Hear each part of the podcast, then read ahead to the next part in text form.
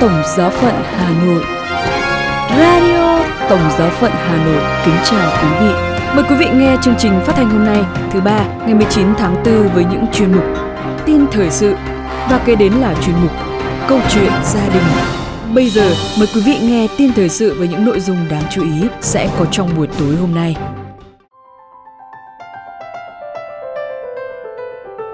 Đức Hồng Y đặc sứ mang phép lành phục sinh của Đức Thánh Cha đến Ukraine.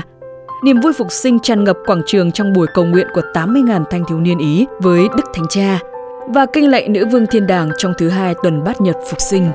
Sau đây là phần tin chi tiết. Đức Hồng Y đặc sứ mang phép lành phục sinh của Đức Thánh Cha đến Ukraine.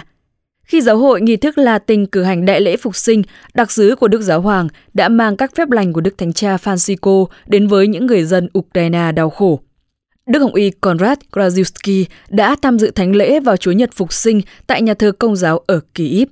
Thánh lễ do Đức Tổng giám mục Vinvandas Kulbukas, sứ thần tòa thánh tại Ukraine và Đức giám mục Vitali Krivitsky của giáo phận Kyiv Zhytomyr đồng tế.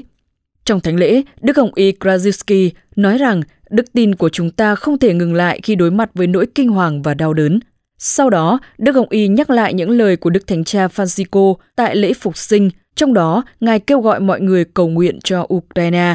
Đức Hồng Y nói với người dân Ukraine từ nhà thờ lớn ở Kyiv. Tôi mang đến cho anh chị em lời chúc phúc của Đức Thánh Cha. Nguyện hòa bình trị vì, vì Đức Kitô đã chiến thắng sự chết, Ngài đã sống lại và chúng ta cũng sẽ sống lại. Kết lời, Ngài nói bằng tiếng Ukraine, Christos Voskres, có nghĩa là Chúa Kitô đã sống lại.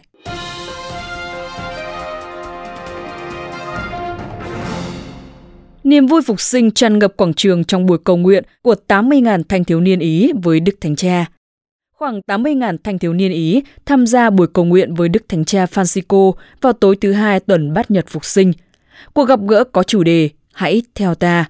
Đây là sự kiện lớn đầu tiên không phải thánh lễ được tổ chức tại quảng trường Thánh Phêrô kể từ khi đại dịch bùng phát từ hơn 2 năm trước. Buổi cầu nguyện do Hội đồng Giám mục Ý tổ chức. Một số thanh thiếu niên đã chia sẻ trước Đức Thánh Cha và đám đông về kinh nghiệm và những thử thách đức tin của họ.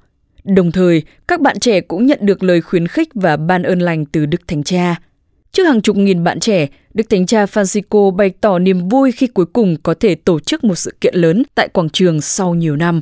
Ngài nhớ lại buổi tối ngày 27 tháng 3 năm 2020, khi một mình Ngài cầu nguyện trước quảng trường vắng lặng, còn mọi người phải cách ly trong nhà vì COVID-19. Không chỉ hạnh phúc vì niềm vui Chúa Phục sinh tràn ngập quảng trường, Ngài vẫn lưu ý đến những bóng đen bao phủ thế giới như cuộc chiến tại Đông Âu. Đức Thánh Cha Francisco kêu gọi những người trẻ đừng bao giờ đánh mất hy vọng, ngay cả khi tất cả ước mơ của họ tan tành và mọi thứ dường như đã mất. Đức Thánh Cha Francisco nói rằng mọi người đôi khi đều sợ hãi, vì thế cần phải chia sẻ nỗi lo của mình với những người mà chúng ta tin tưởng.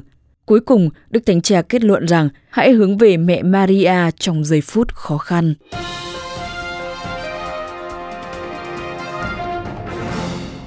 Kinh lệnh nữ vương thiên đàng trong thứ hai tuần bát nhật phục sinh – trong thứ hai tuần bát nhật phục sinh, Đức Thánh Cha Francisco đã đọc kinh lệ nữ vương thiên đàng cùng những người hành hương ở quảng trường Thánh Phêrô. Đức Thánh Cha nhắc lại sự hòa giải được thực hiện qua cái chết và sự phục sinh của Đức Kitô. Ngài kêu gọi Kitô hữu vượt qua tâm lý kiếm tìm chia rẽ và chiến tranh bằng sức mạnh hòa giải từ Thiên Chúa. Chúa phục sinh có thể ban sự an ủi cho tất thảy những ai đang đau khổ. Đức Giáo Hoàng nói thêm rằng Thiên Chúa đã chiến thắng trong trận chiến quyết định chống lại ác thần. Ngài mời gọi mỗi người Hãy để những kế hoạch của mình nhường chỗ cho ý định của Thiên Chúa. Sau cùng, Đức Thánh Cha Francisco cảm ơn tất cả những người đã gửi lời chúc mừng lễ phục sinh cho Ngài. Chuyên mục Câu chuyện gia đình Mời quý vị lắng nghe bài viết có nhan đề Bài toán giả điên.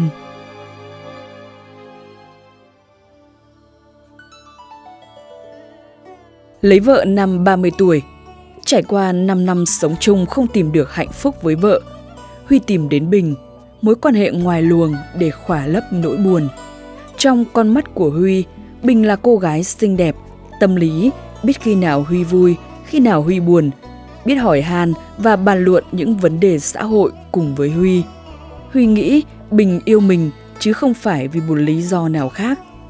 Khác hẳn với Mai, vợ Huy, lầm lì, ít nói, khô như ngói, cứng rắn và khó gần. Sống với nhau 5 năm, có với nhau một đứa con, nhưng Huy chưa bao giờ nghe Mai nói một câu nói ngọt ngào. Khi nào Mai cũng chỉ trích, trách móc Huy làm chồng mà không được thế này thế nọ. Huy cũng đâu kém cỏi gì cho Cam. Kiếm được tiền, bản thân cũng có chức tước cao trong công ty. Huy cũng không để cho mẹ con Mai thiếu thốn thứ gì. Lúc đầu cặp bồ, Huy còn giấu, nhưng sau chán vợ quá, Huy công khai luôn. Mai tức giận, làm um lên, còn dọa sẽ khiến cho Huy thân bại danh liệt.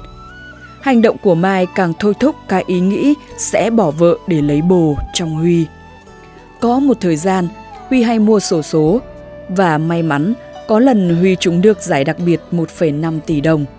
Dĩ nhiên Mai và cô bồ của Huy đều biết chuyện, nhưng trái ngược với thái độ thờ ơ của Bình, Mai lại gào lên bảo Huy đưa tiền để gửi tiết kiệm. Huy ngỏ ý muốn đổi xe cho Bình, thì Bình bảo rằng Bình đi xe cũ được rồi, Huy cứ cất tiền mà làm việc khác. Huy thấy cảm phục nhân cách của Bình. Lúc đó trong đầu Huy đã nhen lên ý nghĩ bỏ vợ và càng ngày ý nghĩ đó càng mạnh lên. Nhưng Huy vẫn muốn thử. Trước khi viết đơn ly hôn vợ để đến với bồ, Huy vạch ra một kế hoạch. Trước đó, Huy cứ nhớ nhớ quên quên rồi bỗng dưng nửa đêm ngủ lại vùng dậy nói linh tinh.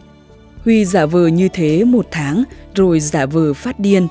Huy nghĩ rằng lúc này mình sẽ biết được lòng dạ của người đàn bà thương mình. Cứ theo dự đoán nông cạn của mình, Huy nghĩ Mai sẽ bỏ Huy, chiếm hết số tiền rồi đuổi mình vào trại tâm thần để chiếm nhà, còn Bình sẽ đến và cưu mang chăm sóc cho mình. Nhưng dự đoán của Huy lại không ngờ. Khi Huy giả vờ chạy theo níu kéo Bình, thì Bình dùng chân đá Huy ra không thương tiếc rồi bảo Ôi giời, tưởng anh có tiền tôi mới theo chứ, giờ đang điên thế này, cho tôi mấy tỷ tôi cũng cáo từ. Huy chết điếng trước câu trả lời của Bình, nhưng Huy vẫn phải giả vờ điên, bám gót Bình. Lúc đó Mai xuất hiện, ôm Huy lại rồi chỉ vào mặt Bình. Cô đồ bội bạc, khi còn lành lặn, anh ấy đối xử với cô thế nào? Lành lặn nó khác bà chị nhé. Tôi đâu có ngu mà đi ở cùng thằng điên. Tôi có thể kiếm được thằng khác giàu hơn, khỏe hơn. Trả chồng lại cho chị đấy. Mai ôm Huy vào lòng rồi đưa về nhà. Mai không nói gì, lặng lặng vào bếp nấu cháo cho Huy. Khi Mai bưng ra, Huy thấy ở khóe mắt Mai có một giọt nước mắt long lanh. Huy không chịu được nữa, vòng tay ôm lấy vợ rồi thì thầm. Anh xin lỗi, giờ anh biết được lòng dạ con người rồi. Huy cắt đứt hẳn với bồ và quay về với vợ. Mai vui mừng khôn xiết khi thấy Huy hết điên. Từ đó, Huy cũng hiểu và chịu khó nói chuyện hơn với vợ. Sau lần thử vợ và bồ ấy, Huy thấy mình thật hèn, hèn vì phụ bạc người vợ Tào Khang để đến với người phụ nữ khác. Hèn vì một thằng đàn ông mà không có lấy nổi chút sáng suốt nào để nhận biết đâu là đúng, đâu là sai. Nhưng Huy vẫn thấy may mắn vì cuối cùng mình cũng đã có được một quyết định đúng đắn trước khi bị dính vào trong giả vờ ngây thơ của cô bồ. Từ câu chuyện, chúng ta có thể thấy sẽ không có tình yêu nào với người đàn ông đã có gia đình ngoài người vợ của mình cả. Các cô bồ miệng lúc nào cũng ngọt ngào thì 90% là đào mỏ, còn lại cũng là những thứ vớ vẩn chẳng ra gì mới đi bám víu vào đàn ông có vợ. Những cô đàng hoàng thì đã đi tìm đàn ông đàng hoàng rồi. Radio Tổng giáo phận Hà Nội xin chào và hẹn gặp lại.